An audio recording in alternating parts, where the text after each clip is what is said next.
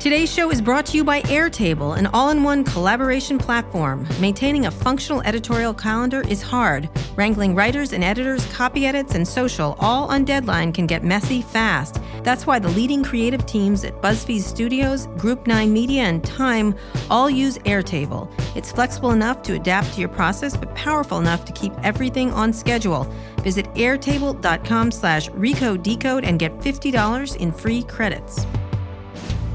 Recode Radio presents Recode Decode, coming to you from the Vox Media Podcast Network. Hi, I'm Kara Swisher, executive editor of Recode. You're listening to Recode Decode, a podcast about tech and media's key players, big ideas, and how they're changing the world we live in. You can find more episodes of Recode Decode on Apple Podcasts, Spotify, Google Play Music, wherever you listen to podcasts, or just visit recode.net slash podcasts for more. Today, we're going to play an interview Peter Kafka and I conducted at the 2018 Code Media Conference. Let's take a listen. It's great to be here. I mean, look, I know that uh, last year you had Hillary Clinton. Hard to top that, um, but I'm, you know, I, luckily I was available. Covfefe? Covfefe. Yeah. You got Anyway, so let's get started. it. You've had this. You've had this job for a year and change. That is correct, a little over a year, um, and it's been kind of a wild year. I It- was thinking you shouldn't take it. I was thinking it was a terrible idea for you to go run a content company owned by the phone company.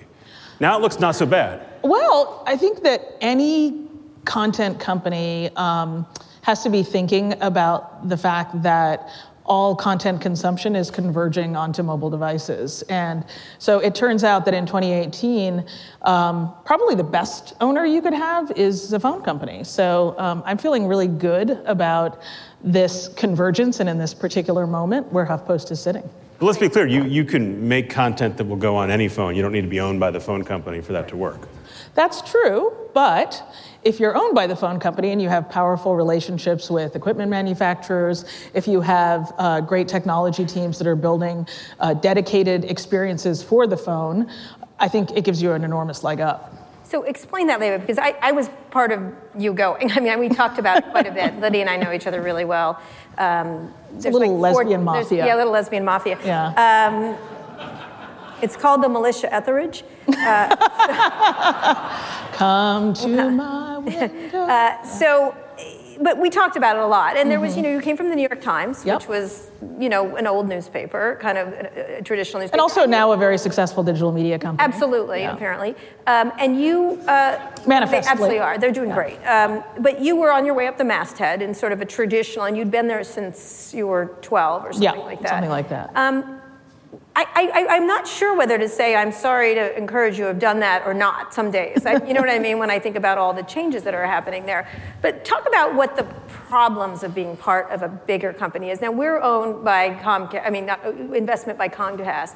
So, uh, you know. we got to got to rewalk. We're not owned by Comcast. We're not owned by all. Comcast. No. Minority investor in Vox Media. I'm Yes. sorry, that, that was next week. Anyway, um, so, um, They always try to make news at these yeah, conferences. but but when you're when you have that ownership, what are the what do you worry about in that? In you have Comcast owning NBC, you've got AT and T allegedly buying some companies at some point. Mm-hmm. You have yours. Talk about the problems you foresee as a content maker, because you were a content maker at your core. Absolutely, content maker at the core. I think um, the, the, the biggest issue that any journalist would work, worry about is interference and independence. Um, and that has just not been an issue at all. Uh, we've taken very strong stands at HuffPost on questions of net neutrality, written very critically about monopoly power and things like that. So our journalistic independence uh, has been sacrosanct. And, um, you know, I honestly didn't really have any concerns about that going in. Um, I do think that looking ahead at a world in which the device on which we're getting our content um, also is owned by people who are making content. I think that there are real questions of free, free speech and um, accessibility, particularly in a world without net neutrality.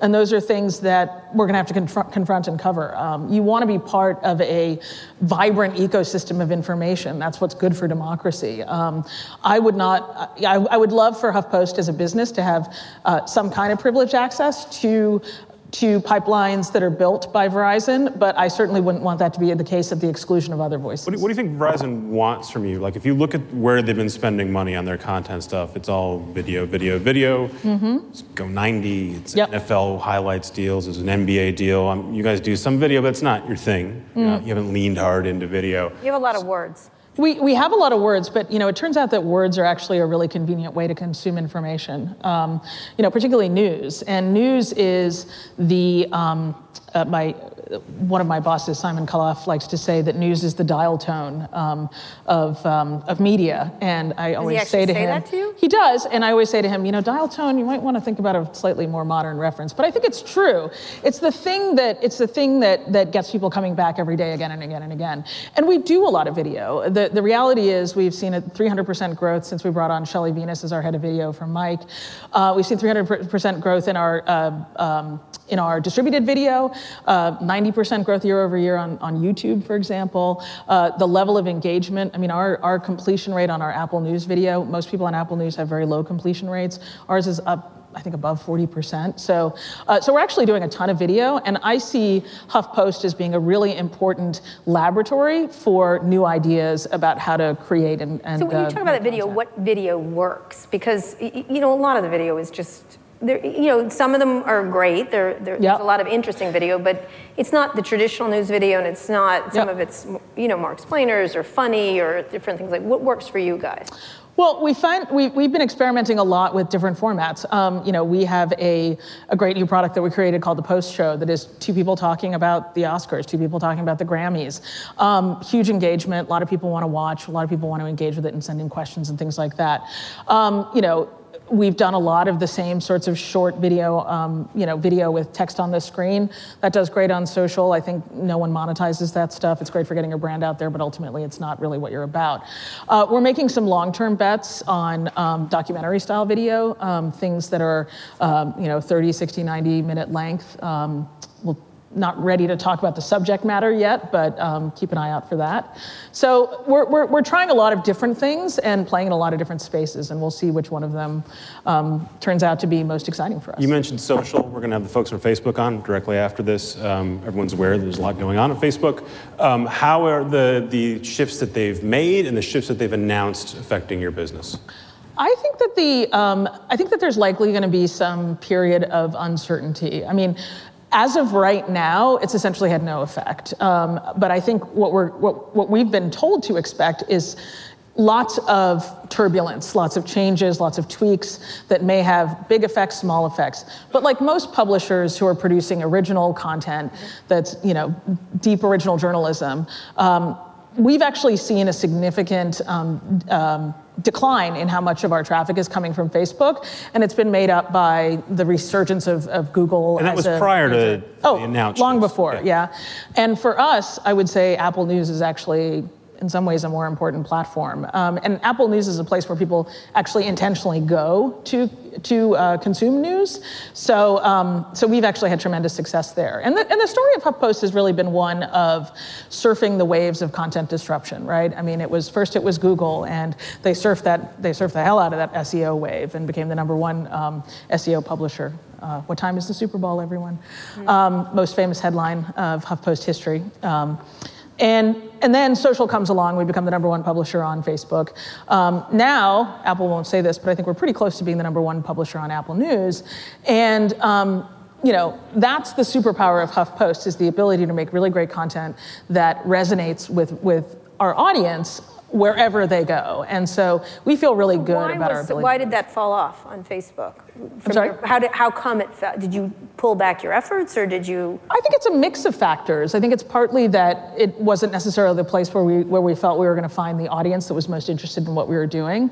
I mean, we follow, like all modern digital media companies, we follow where the audience is going. And um, as, as Facebook became less and less a place where people were going for news, we started to put our efforts elsewhere and we really invested in Apple News. And we really doubled down on SEO because it turns out that SEO is really important. Um, so, for example, uh, entertainment is a really big part of what we do, uh, lifestyle, uh, cultural reporting.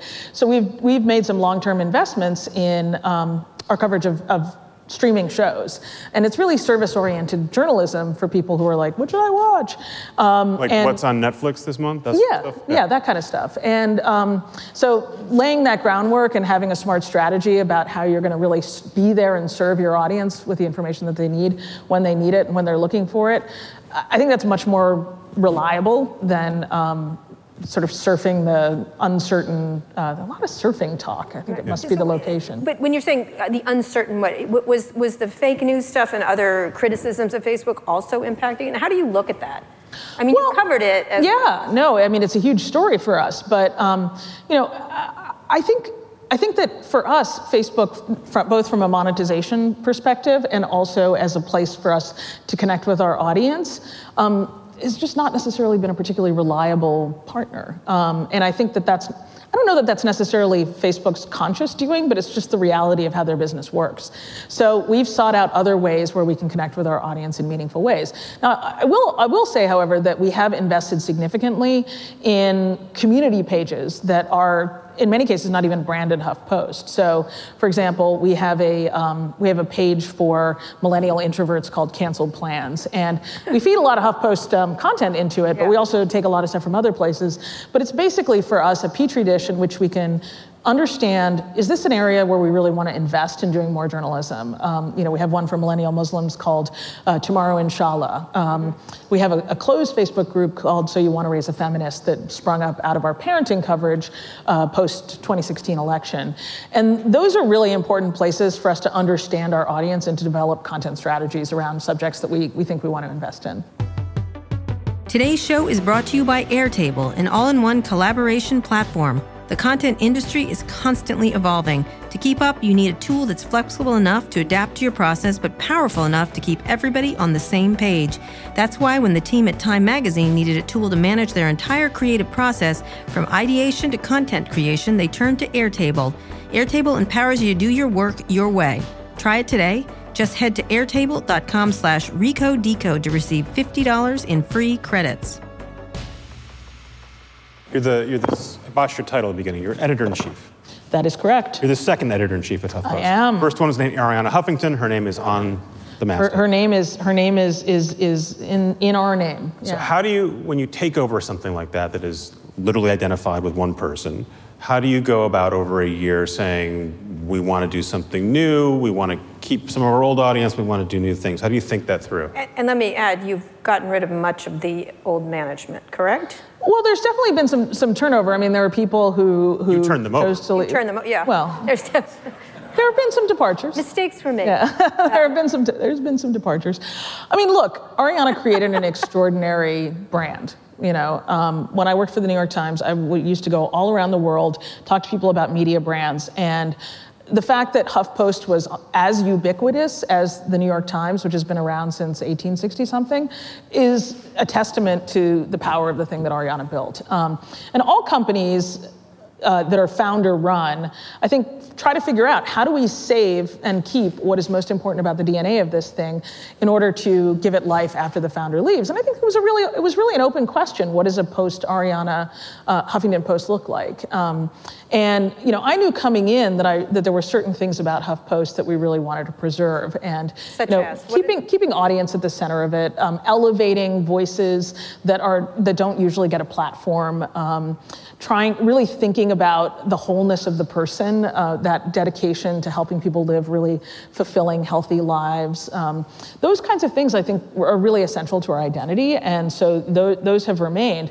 But there are other things that have, have really changed, and probably the most dramatic change since Arianna's departure um, is that we shut down the contributor network, which was really a founding um, Spell out what a contributor network is. So the contributor network was essentially a, a blog where people could upload their own content to um, to the, to HuffPost, and it would be featured on on the HuffPost homepage for free. For, for free, yeah, and and you know people would get invited, and then at a certain point it became almost a you know anybody who applies can can can blog here. And circa 2005, that was a revolutionary concept. Um, the idea that a, a that there would be a platform of that kind, um, and people often forget just how influential it was. I didn't realize this until I went back and revisited a lot Ari of the history. Thing around the Ari. Emanuel thing. Uh, But but when Barack, when candidate Barack Obama wanted to respond to uh, the the allegations about his former pastor, Reverend Wright, he chose to blog on, on HuffPost, um, then the Huffington Post. And so it was, a, it was a thing that had an enormous amount of cultural currency and weight at the time. And but now, fast forward to 2018, we, we actually have an, a, a surfeit of um, platforms in which people can express themselves, and we have the opposite problem of just complete cacophony. There's so much information out there, and we, as a, as a, as a newsroom, found that there was tremendous confusion about what is contributor content, what is actual journalism that's been created by the HuffPost newsroom.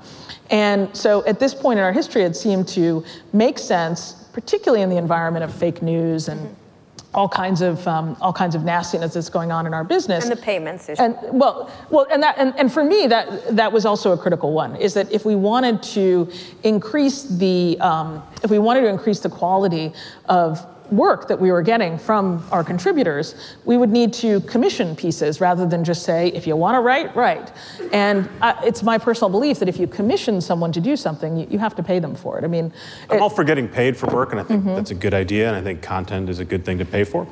Um, but you know, the other reason that, that, that people like the idea of contributor networks, Forbes.com still has them, and I think Tronc was going to have one, I assume, is that they do generate a lot of content that you can put ads against. Did you, when you told the folks at Verizon, we're going to cut off this content-making factory that we have, did they push so, back?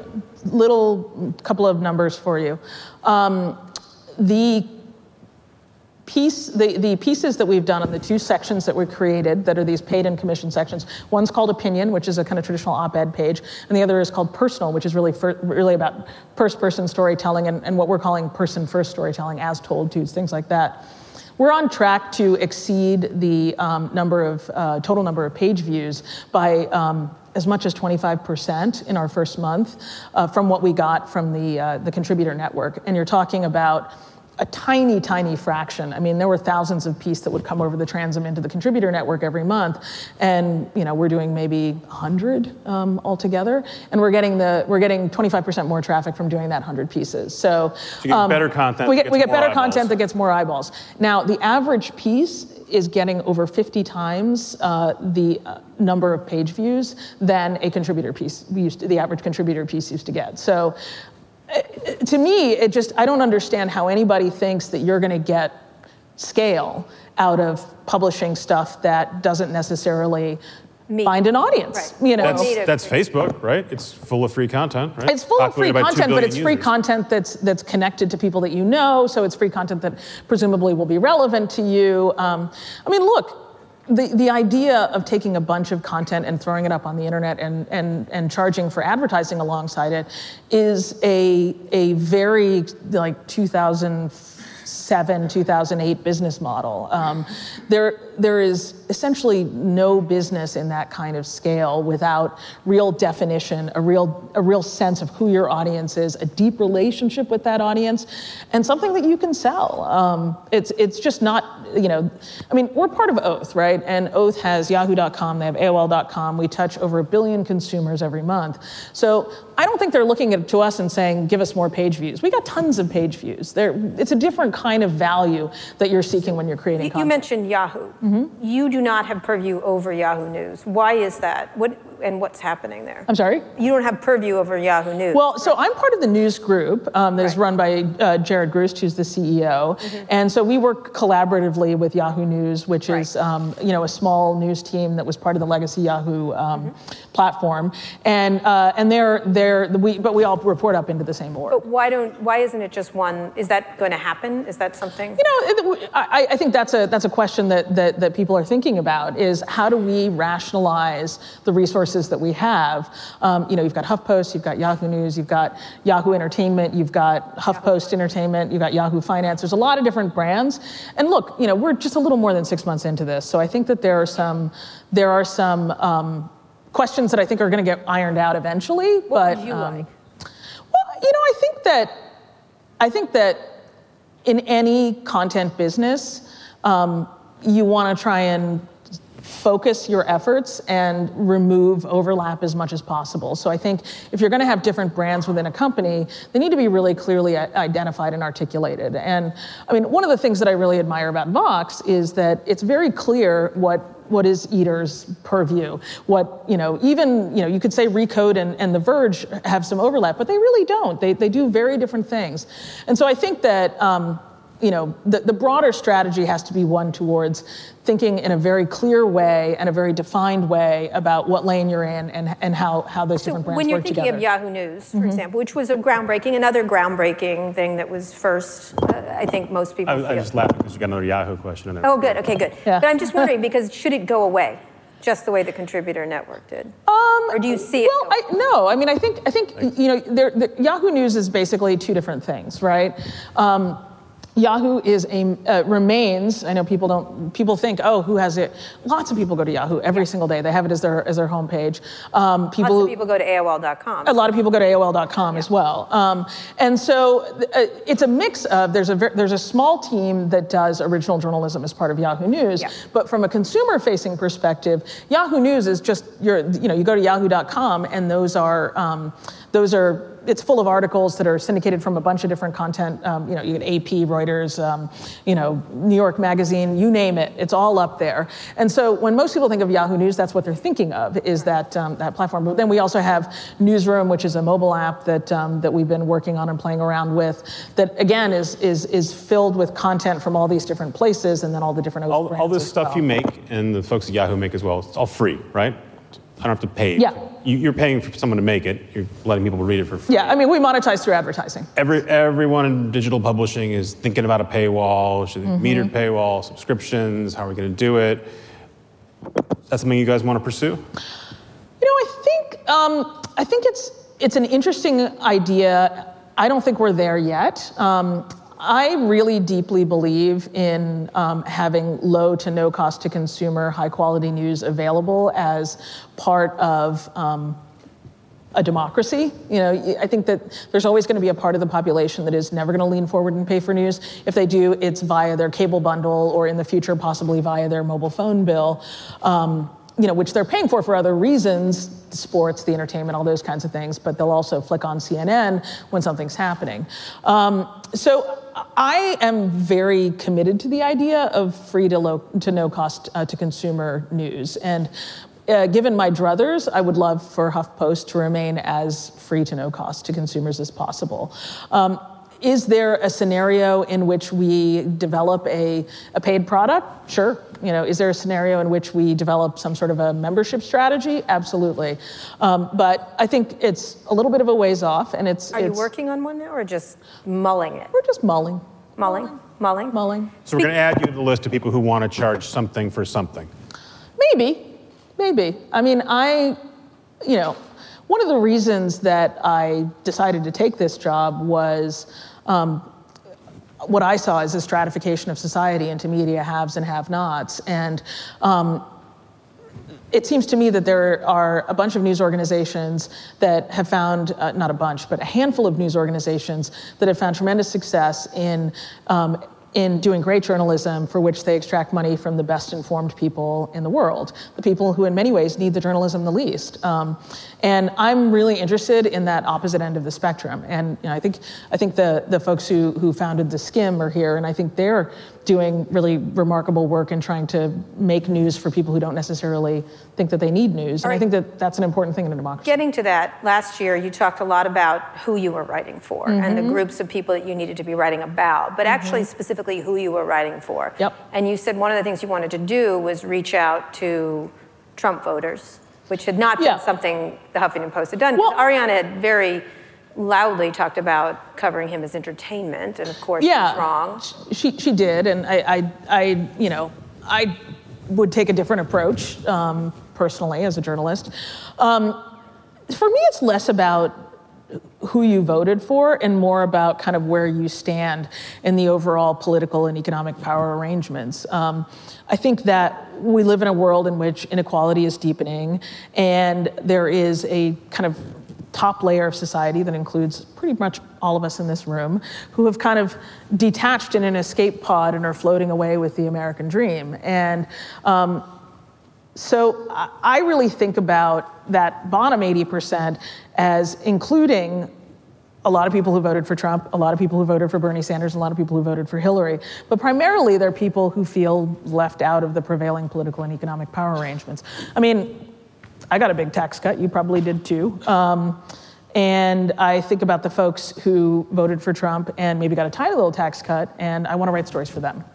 What does that entail then in the past? Because you talked about it, but what did that? What does that become? So one of the big things that we did was this trip across America. Um, we did the Listen to America bus tour. We went to 26 cities. We we didn't go to the coasts. We were you know inland places like Fort Wayne, Indiana, Livingston, Montana, um, and really just listening to people about the issues that were most important in their communities. And we did a tremendous amount of work to try and turn out not just people who would be drawn to a HuffPost event, uh, but people who really really wanted to talk about local issues. That involved a lot of outreach through local TV news, which is, turns out is a really important source of information for people in local communities. But we also did a lot of uh, paid Facebook targeting so that we could invite people and reach out to people who didn't necessarily fit into the what you would think of as the HuffPost demographic. So we got a lot of those folks to come to our events, talk to them, um, talk about the issues that are on their minds, and those those those interviews. And we ended up doing a thousand interviews with, uh, I'm sorry, almost two thousand interviews with um, people across the country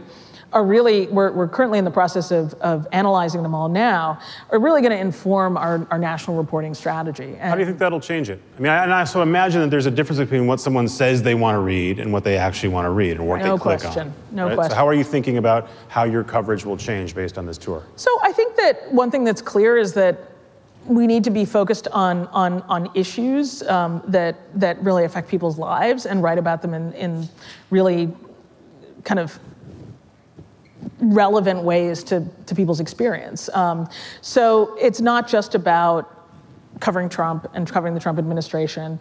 It's not just about who's going to win in 2018 um, and, and those kinds of things, although those, those stories are really important to a significant part of our audience. But, you know, we found that there's tremendous interest, for example, in our coverage of the opioid epidemic, which is like a lot of, a lot of people are covering the opioid epidemic, but we've really taken a kind of service approach to it and writing coverage that's aimed at helping people who are dealing with it and creating communities and newsletters and things like that. So it's less about this is the style of story that we need to do than it is about this is the kind of relationship that we're going to have with our audience and it's fundamentally one of service.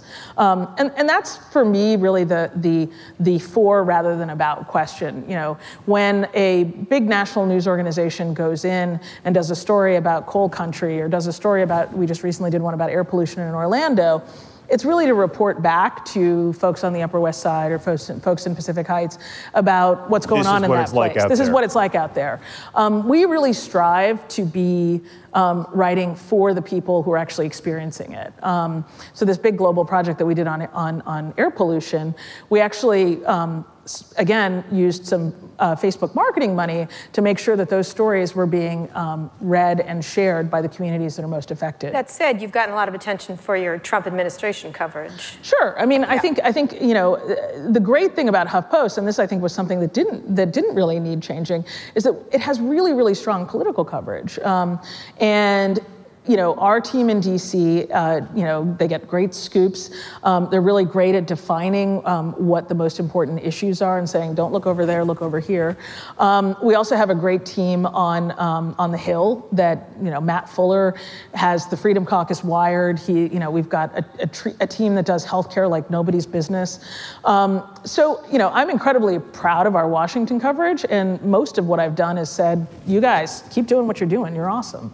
So, um, you know, I think I think that that's a that's something that we're getting from our audience is is, is signals about these are the things we really care about. Strong interest in all of the issues around voting rights and gerrymandering, strong interest in criminal justice, strong interest in healthcare. Um, and so we get those signals, and the entire newsroom now is, is really organized around those subjects and going out and chasing them in a really meaningful way. Do you think the media is too much? Fo- I found myself, for some reason, on Fox News last night um, on I watch it all program. the time. But do you do you think that, and so, several of the other panels are like the media is too obsessed with all the ins and outs of the Trump administration? Do you think the media is?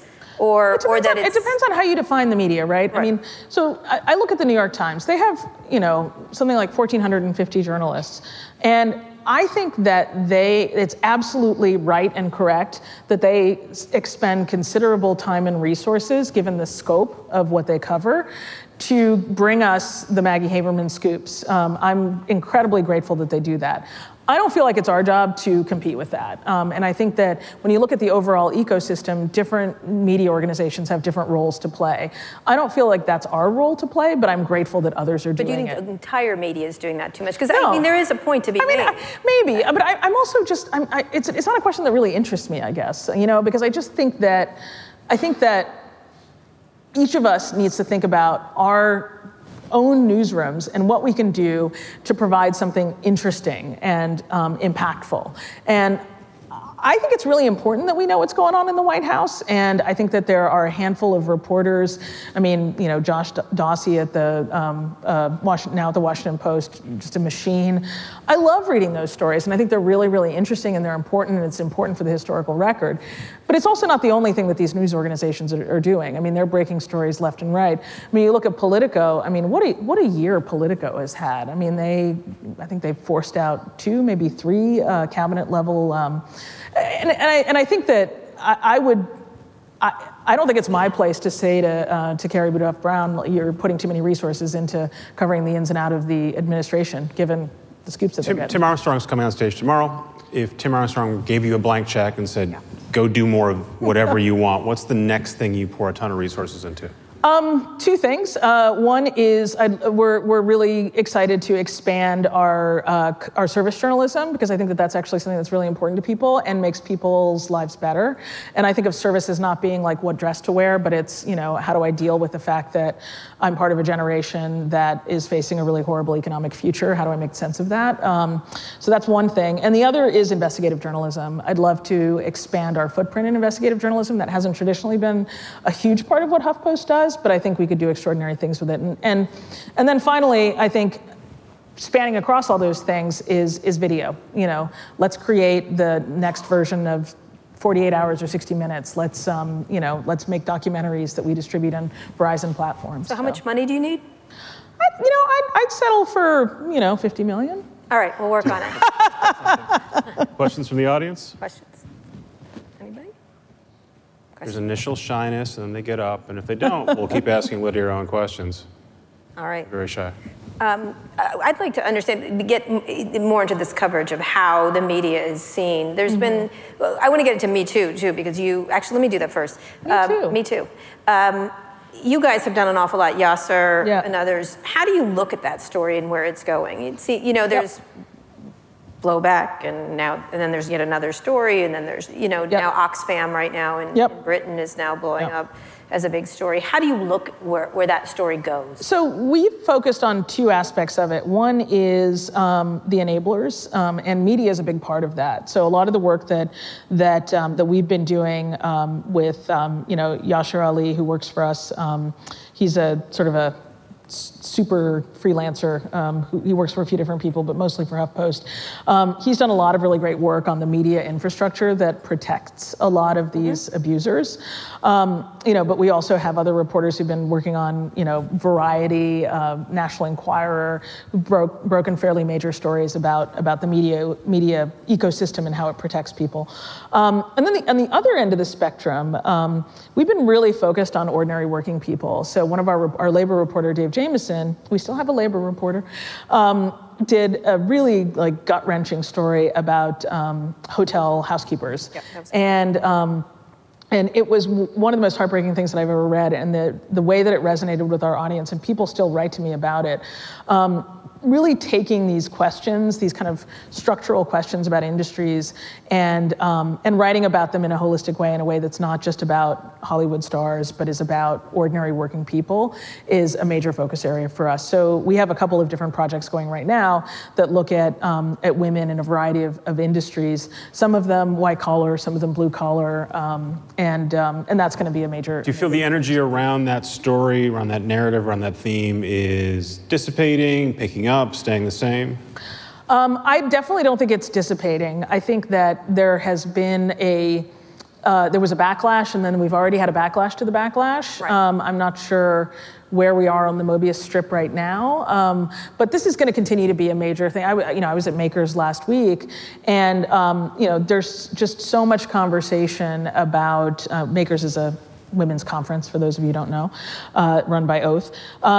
The, the, there's so much energy and conversation and, um, and activism that's bubbling up around uh, this issue of, of, um, of, of gender and really workplace that, that I think is not going away anytime Yeah, soon. and, Um, and extending other places. ex- exactly, yeah. As Steve Bannon says, women are pissed, apparently. Yeah. Hey, Rich. He just did, actually. Hi, Peter. Hi, Kara. How you doing? So, you know, I Googled while you were talking Huffington Good. Post just to see what would pop up first. And of course, near and dear to Peter's heart and my heart uh, is a story from today, two hours ago, on cord cutting. On, Cord cutting. oh, yes, Myths or problems with cord cutting that you didn't know about. yes. Uh, so I clicked on the story Yeah. to read on my phone. And in order to read the whole story, I actually have to pass through 14 ads. Yeah. for literally TurboTax, Lending Tree, Allstate, Lending Tree, Lending Tree again, Lending Tree again, Lending Tree again, H&R Block. You really want me to do tax work? TurboTax, Lending Tree. It keeps going on. Kind of what, what's the focus on customer experience? Because obviously Facebook's coming on next. Like, I assume that's not the customer experience you actually want. No. So, like, what what's causing that? Why are you doing that? It seems sort of obvious that you know a consumer wouldn't like this. Yeah, I mean, I'm surprised because that's actually not been my experience, but um, I'd love to. I'd love. I'm going to come up to you after, and you're going to show me. Um, but I think, I think the reality is that we have not invested enough in making sure that our customer experience is the best one that it could possibly be, um, and we need to fix that. So I'm glad that you raised it, and I think that advertising needs to be smart in order to actually get through to people. And clobbering you over the head like that, probably not the best way to do it. Could you just maybe take one second and just define, or a couple of seconds maybe, just define what you mean by advertising needs to be smart? Oh, um, I mean, I think it. It can't be repeating the same ad over and over again. It can't be um, in, in the way of you getting the thing that you were actually uh, looking for. Um, it should be informative. It should be relevant. Um, and I think there are a variety of ways. Do you have Facebook any voice in that conversation, or they just say, look, you make the content, we're going to subsidize it and be happy? Yeah, no, I do, um, but you know, we got a lot of different things going on at the same time. So, um, so it's um, you know, there's a there's there's definitely a balance, and and, the, and there's also I think a lot of questions about how all of our different systems. Again, we've just gone through a merger, are going to work together, right? You've got one ad server um, that powered Yahoo, another that powered um, AOL. Those things are coming together. The audience networks are coming together, and so I think in the middle of all of that, we found ourselves with experiences like this one, which are absolutely not ideal. Do your taxes, Rich. Do your taxes. Yeah, do your taxes. It's a, you know, we're trying to help you here. I said it was service one more? journalism. Yeah. Real quick. yeah. But speaking of, of advertising in, in publications, does anybody in your experience do it in any way that is even halfway acceptable to the user? I mean, it feels to me that whether it's folks here who are organizing this conference or virtually anybody else, when you, when you think about free, free content for the consumer, which is something you, you really embrace and makes a ton of sense to me, it appears that there's very little questioning in the media industry of any business model beyond either advertising or subscription. Um, and when the newspapers that all of us grew up with, they were making a lot of money from classifieds, which are gone and will never come back. And so this Although those are advertisements. they're absolutely advertisements, but they were advertisements in their own sections, which have been taken over by the monsters and whoever else. So the, the question for you is Is there any conversation within the Oath family, um, or for you guys within the Vox family, about business models that are anything but advertising and subscription, given the fact that everybody hates ads? There's, there's no exception to that, even if they're elegantly done. I mean, I read the Wired article on Facebook today, and it was so hard to read because the ads were covering up half the text. Right. Uh, personally, I don't hate ads. We like you them. hate ads? No, we I love hate them. them. I've just been in a war with the New York Times over their gay shirt ad that comes to me. They have a gay shirt? yes. I get it. Just me, I guess. I don't like the Zappos ad that tells me to buy the shoe that I just That you bought. already bought? Yeah. Yeah. I don't get that. Yeah. I mean, There's look, very little creativity. I think that I think that um, you know, as far as I know, there there are basically two and a half ways to make money in media, right? You can adver- sell advertising against um, the audience that you're getting. You can sell a subscription. Usually those two go together, right? It's not like if you subscribe to the New York Times, you don't see any ads. You'll see lots of ads.